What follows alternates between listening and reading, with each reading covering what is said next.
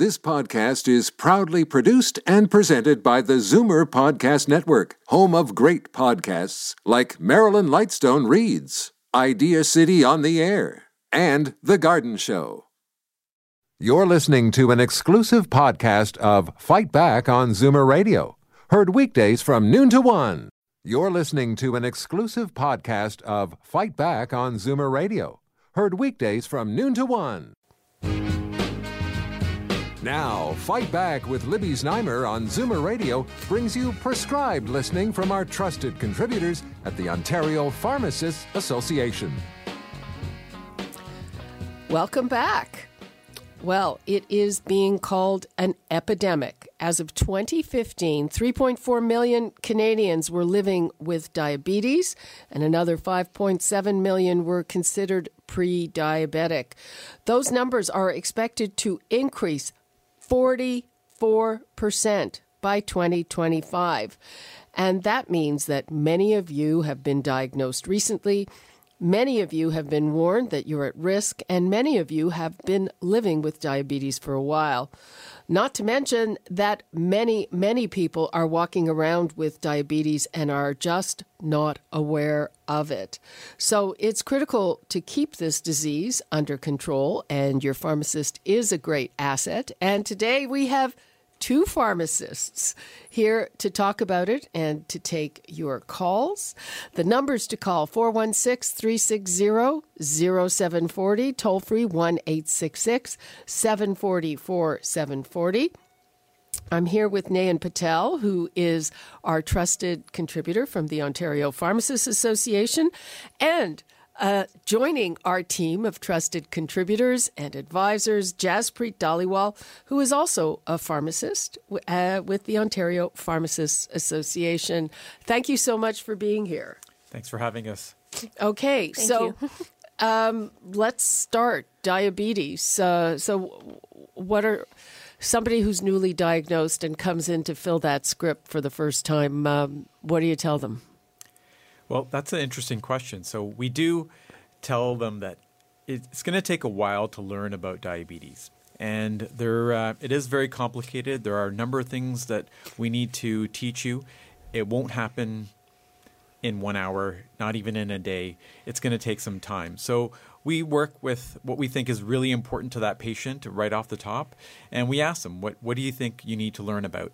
And we take it from there. And we teach them one thing at a time. We encourage them to go to a diabetes education class so they can learn about it. But the pharmacist can now do diabetes meds checks. And we can sit down with patients and we can spend half an hour, forty-five minutes with them and go over a lot of the top important things that uh, that person needs to know about.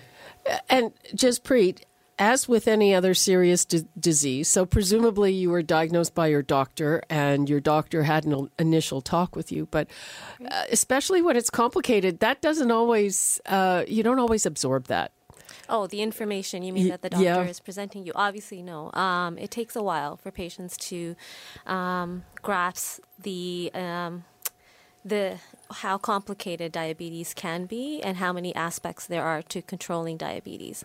Um, and like you mentioned before, there's a lot of people that are not diagnosed or not screened. So a lot of the focus that we have as well is prevention and screening and making sure people get tested, um, get their blood sugars tested, uh, because a lot of them do sit in that pre-diabetes range where they're not fully diagnosed as diabetic, but their blood sugars are still pretty high. Uh-huh. And uh, can you tell that from the other stuff that you know about a patient? It, it would be in their blood work that we would know. But they typically, di- um, doctors are actually starting to treat pre-diabetes at this point because we've found that long-term that it makes sense to start treating earlier than later. So sometimes you'll come, you'll see a patient come in who doesn't have all, the, their blood work work doesn't suggest they're diabetic, but they are in the pre pre stage of diabetes and they're be tre- they're being treated with medications. Okay, so uh, again, somebody comes in, probably it's it's a bit of a shock, uh, and they understand that things are going to be changing. So, what are kind of the first things you tell them? Um, so w- one of the main things is, like Nayan said, is to tell them that it's it's a whole bunch of little things that makes it work all together. The good thing that we have in terms of resources is there's been a lot of work done, and there's a lot of different healthcare providers that can help and put it all together for the patient. So their components of treatment will include diet and will include exercise possibly and will include medication. So it's all of those things together.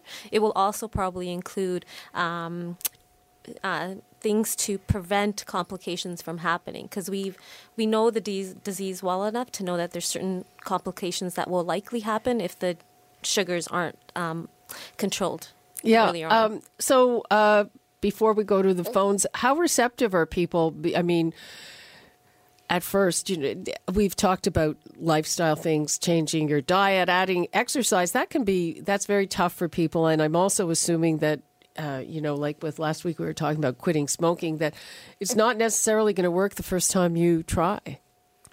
Yeah. I think what they say is generally, even with smoking, it's like five attempts before you actually, you know, it's actually successful. And every single attempt you make uh, makes a difference. And I think diabetes um, has become like it's A K A sugar, like I have high sugar. And it's kind of people don't really understand the complications that can come of it. So our job is obviously to, to let people know what can happen. Yeah. So what are you, Nayan, are you scaring them into uh, complying or... Sometimes you have to, I think. And a lot of times, I think the first question I get is, will I have to take this medication for the rest of my life? And, you know, in some cases, it, it is true that you might have to. But usually what I tell people is, let's start on the medication. Let's get your sugars under control. Then we can coach you through the diet and the exercise. We'll show you what you can eat, maybe a little bit of weight loss, and maybe you can get off the medication for a little while. And that really helps people understand that, no, I don't have to take the medication all my life. And there are other things that I need to do to get myself back on track. And once they do make those little changes, um, they can feel more comfortable. I think once they have the knowledge, they feel less scared. Okay, uh, let's take a call from Siva in Toronto. Hi, Siva. Hi, Libby. I just wanted to say that diabetes is not about changing your diet. It's about the way you eat. And the, the reason being is that we are eating all sorts of foods. We, we have uh, all the cereals in the morning, like roll oats and so. That is a bad thing to eat because by the time you finish that, your blood sugar goes up to about twelve. And it is full of starch. Just and a minute. Oats are bad for you? Yes. I, you know, I have a lot of friends who eat it, and I recommend them. Don't have roll oats. Don't have all those starchy foods in the morning. Have a cup of soup, and you're better off. I was told I'm a diabetic, and I said to the doctor, okay, give me three months. I don't want to take any pills. I will modify the way I eat because I knew how I ate. And within three months, my sugar went back to five point eight, and this has been going on for eight years now, and it's five point four, five point seven. And there's no problem. That's uh, that's you know that's that's exactly the kind of story that we like to hear. It's somebody who basically got a scare. Yeah. And yeah. and you changed a few things and you got it under control and you don't have to take the drugs. But um, uh, Jaspreet, you wanted to say something about the, the diet. Yes, uh, yeah. It, she's. You are correct in that it is. It's modifying your diet, and um, we never want diabetic patients to feel like they have to give up anything in life. It's yeah. modifications and eating the right food. So rather than eating a really starchy, sugary cereal, eat something with more fiber. So yeah. it's just making those kinds of choices in life. So you're, you, we don't want anyone to ever miss out on, you know, the good things in life. Yeah, just a quick say, because like myself, I used to consume two liters of ice cream in two days. What? You know? Wow. So, yeah, I, I was really bad, and I realized because my parents weren't uh, diabetics, and they were in their eighties. So I knew that it wasn't a, a genetic disease, it was the way I ate, and I ate really crazy, and I just stopped that. I didn't cut out any ice cream, but I didn't have two liters. oh, oh yeah, you you cut back on it then. Yes, Yes. Okay, well, uh, I think anybody would say that two, a liter of ice cream a day is maybe a little bit too much. I know, I know. I, know. I was bad. I okay, was bad. And now you're good. Siva, thanks yes. for your call. Okay, and I'm seventy-two. So good for you. I'm great. Okay. Okay. Bye-bye. Bye-bye. You're listening to an exclusive podcast of Fight Back on Zoomer Radio. Heard weekdays from noon to one. Fight Back with Libby Znaimer on Zoomer Radio. Welcome back. I am here with our trusted contributors from the Ontario Pharmacists Association. We're talking about diabetes, but uh, they're happy to take any of your calls and questions about pharmacy-related issues. We're going to go right to the phones. We've got Linda in Toronto. Hi, Linda. Oh, good afternoon. I'm going to share uh, some of my experience related to diabetes. Go ahead. I am a diabetic person for many, many years, and uh, it is a very serious illness and needs a lot of um, uh, following instructions and um, control yourself what you're eating and also maintain exercising. Medicine does help, and without the medicine, I think people will uh, will not stay alive for uh, for a long as long as you know others do when they look after themselves. And uh, sweets and alcohol, and uh, you know treats with uh, carbohydrates, as uh, you know good bread or sweet bread and raisin bread. All of that stuff with carbohydrates are killing the person. Mm-hmm. So exercise after eating. Uh, every four hours only eating, small portions, lots of vegetables, and um, uh, just, uh, you know, maintain uh, your health, uh, you know, in any way you can with your eyes, with your arthritis, whatever would that be. All of these are a combination of helping yourself. Doctors cannot do everything, neither the medicine. Yeah, you know, it's interesting. You, you, you said exercising after eating, and I remember seeing a study recently, Every and time. They measured taking a walk um, after dinner, a short walk. Like, we're not talking about, you know, breaking a sweat here, after dinner versus taking a short walk at another time, and it was really much more beneficial to do it after dinner. And, you know, I'm, I'm thinking back to uh, the old days. It used to be uh, in a lot of places a kind of tradition. After dinner, you went for a walk, but people don't really do it anymore. It is very important. Any kind of exercise, swimming, uh, biking, uh, walking, uh, uh, yoga, uh, dancing, anything that will uh, will burn the um, you know the uh, uh, f- food that we eat uh, that will help out. Fat is also a very bad uh, issue. Putting lots of butter on your bread, no, nothing sweet uh, actually. Uh, generally vegetables first in the morning, then your breakfast. That way you maintain the sugar low. Sounds like you have it uh, all uh, under control, and, and you know what you're doing. Uh, Linda, thanks for your call. Thank you, too. Any comments on what you just heard? Well, you know, everything she was saying was, was right on. And um, and that's what you have to do. You have to watch all those things. Going back to, you know, the exercise, um, how, how it lowers your blood sugar. I tell a lot of our patients, measure your blood sugar uh, right after dinner, okay? And then go for your walk and come back and measure it again. And then you can see how much your sugar levels go down, and you see the effect of the walk or the exercise after your meal. It's incredible. And once you see that number drop, two numbers, you know, drop, you'll be sold, and you'll be you'll actually want to exercise right after you, you eat.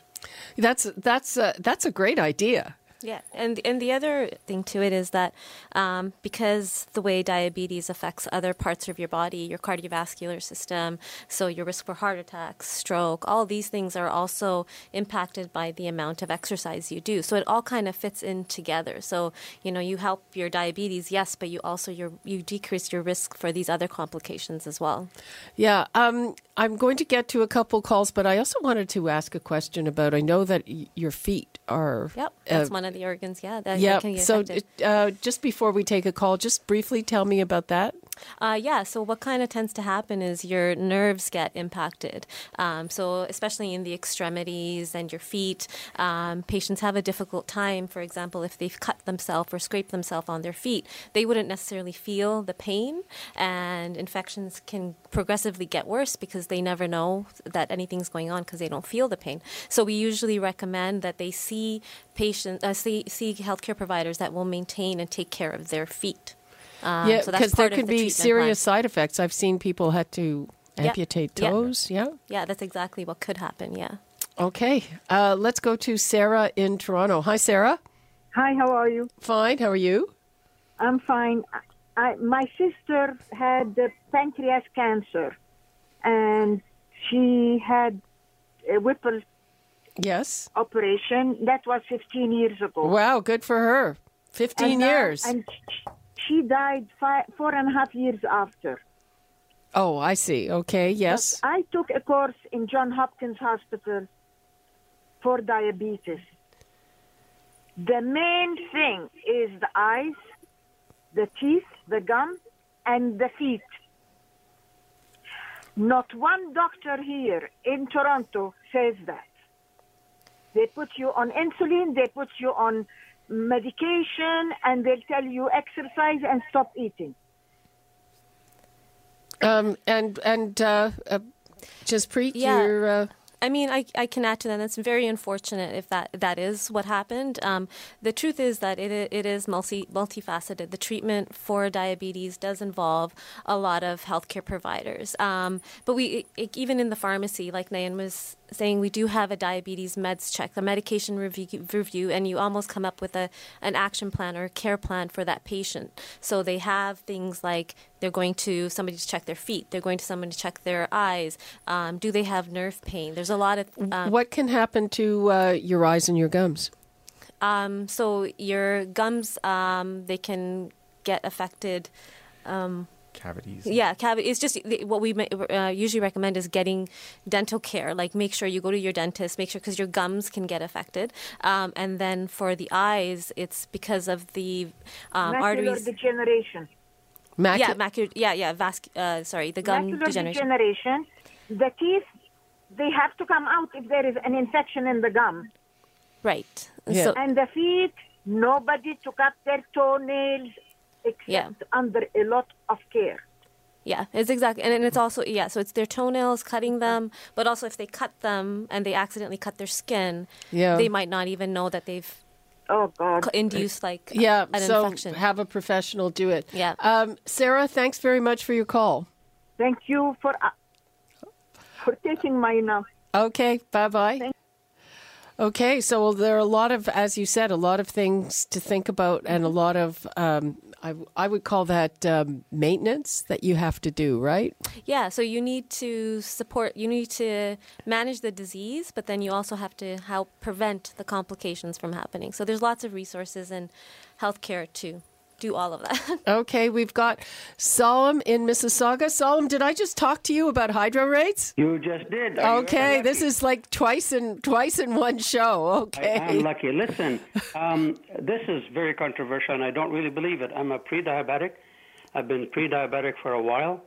Uh, recently, I got on the um, uh, metformin, two in the morning and two at night. And even though I'm taking them, the um, Uh, the reading throughout the morning and, and at night, uh, even throughout the day, uh, nine, ten, and so on, until I um, accidentally, I love maple syrup. Uh, I started taking some maple syrup just for the fun of it before I go to bed. And lo and behold, it's low in the morning. This morning, it was seven point two in comparison to nine point nine or whatever, nine point eight or eight point two. Uh, last night it was five point nine, and it's been like this uh, for the last week. Now, does that make any sense? Well, you got uh, you got me, because I, usually the maple syrup has sugar in it, and uh, should raise your, your blood sugar. Um, so seeing lower um, rates and in, in lower readings in the in the morning is kind of odd. The only thing I can think of is that. Um, if your blood sugar is low when you go to bed, um, your body has a counter-regulatory system, and which which means that if your sugar goes low at nighttime, your body will compensate and produce these uh, um, counter-regulatory hormones, which can increase your your blood sugar. If that was happening before, then sometimes what we do is we tell uh, patients to have a small snack before they go to bed.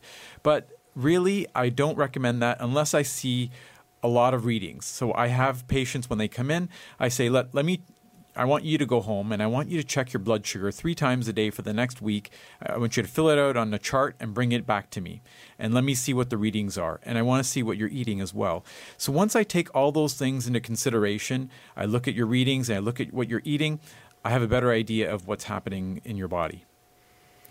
Uh, and uh, are you suggesting that it, it wouldn't, uh, you know, you could have something other than maple syrup as your snack before you go to bed, and that would work? Yes. I've also taken cheese, uh, a slice or two of cheese, sure. uh, which I've always done that. I've taken peanut butter and jam, but only when I started on the maple syrup um, that I, I started to notice it's a drop. Well, why don't you chart that to make sure that, uh, you know, yeah, that's cool. I am, and and I'm just so amazed. And you know what? I agree with you. It doesn't make any sense to me. It's full of sugar. Maybe there is something in the maple syrup that we haven't discovered yet. And it doesn't mean that it works for everybody, for the sake of those who are listening. Don't go and gob- gobble down a whole liter of uh, maple syrup before you go to bed. Okay, yes, that's good advice for people who are diabetic. Don't go and gobble down maple syrup. And I just it, wanted... It may be working for me for a little while. Oh. I... I also just wanted to add one comment. Um, just in, like, when we look at your control for your blood sugar levels, yes, we do look at periodic uh, or daily logs, but then there's also tests that are done uh, every three months or every six months by your doctors, and those will give you a more holistic picture as to whether or not the maple syrup was truly, in fact, controlling your blood sugar levels. Um, so I'd say wait, you can you can wait to see what those results say. Um, yeah. And I agree. Uh, when I work vigorously around the house, now that spring is here, um, that has something to do with it. However, the maple syrup came into the picture before I started the vigorous work. Okay, well, there you go. It might be, you might be ascribing to maple syrup what exercise is actually doing. Solomon, thanks for your call. Good talking to you again. Okay, bye-bye. Uh, well, there you go. You never you never know, but there, I think he snuck that in. He started exercising around the time. And maybe uh, maybe the good news is that that strenuous exercise can offset that maple syrup. Well, I, I think also that... Um, people just need to know, like, that they, uh, we often have, we think that certain things will help us, but it, it is really important to log and check your blood work and also sit down with somebody who knows how to, um, t- like, who knows diet plans and how to make simple modifications that can help your blood sugars as well. Okay. Uh, I, I want to just touch on uh, people that we alluded to who have no idea they have diabetes. They're walking around with it. It's not a good thing. Uh, what are the things that maybe give me some risk factors uh, that maybe people who have these risk factors should, should go in and be tested? So we'll f- maybe focus on the type two diabetes because that's main, yeah. the main population. So if you're, if you're in your forties, um, you know, regular checkups with your doctor, great idea. But if you have a family history of diabetes, I would consider you start looking into it much earlier than waiting for a diagnosis. Um, so start trying to change your diet so that um, you're eating healthy. But age has one thing to do with it. Uh, family history, your race has something to do with it, and your body weight.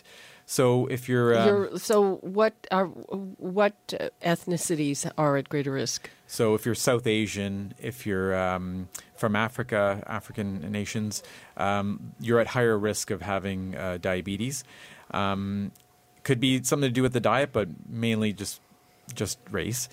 So um, so have if you're if you're have any of these risk factors, make sure you're getting checked out from the from the doctor. And Uh, Jaspreet was talking about a blood test that they do. It's called your A one C. So know what your A one C level is. If it's above six, start um, modifying your diet right away. Above six. And uh, is seven some kind of threshold? Seven is a threshold. If you're a diabetic, our goal is to keep your A one C below seven. Uh, but when you are above six, then we start to um, consider that we sh- we need to maybe make some modifications. Mm-hmm. And where are most people? So m- mostly below six. Mostly below six. Mostly below six. Okay. Uh, and anything else that people, so are are the people who w- are walking around with this but don't know, they're, are they usually uh, overweight, sedentary, that kind of thing? Yeah, I, I would say for type two um, diabetics um, that usually there are those risk factors that are, we call them modifiable. Sometimes, you know, the they are tend to be overweight, um, abdominal obesity, so just around. Um, yeah, they they they're those are also some things that if they have, they should probably get checked to, checked out sooner than later. Okay, well, thank you so much to our trusted contributors, Nayan Patel and Jaspreet Dhaliwal. And Jaspreet, I look forward to seeing you thank again. You. You're listening to an exclusive podcast of Fight Back on Zoomer Radio. Heard weekdays from noon to one. You're listening to an exclusive podcast of Fight Back on Zoomer Radio. Heard weekdays from noon to one. You're listening to an exclusive podcast of Fight Back on Zoomer Radio. Heard weekdays from noon to one. This podcast is proudly produced and presented by the Zoomer Podcast Network, home of great podcasts like Marilyn Lightstone Reads, Idea City on the Air, and The Garden Show.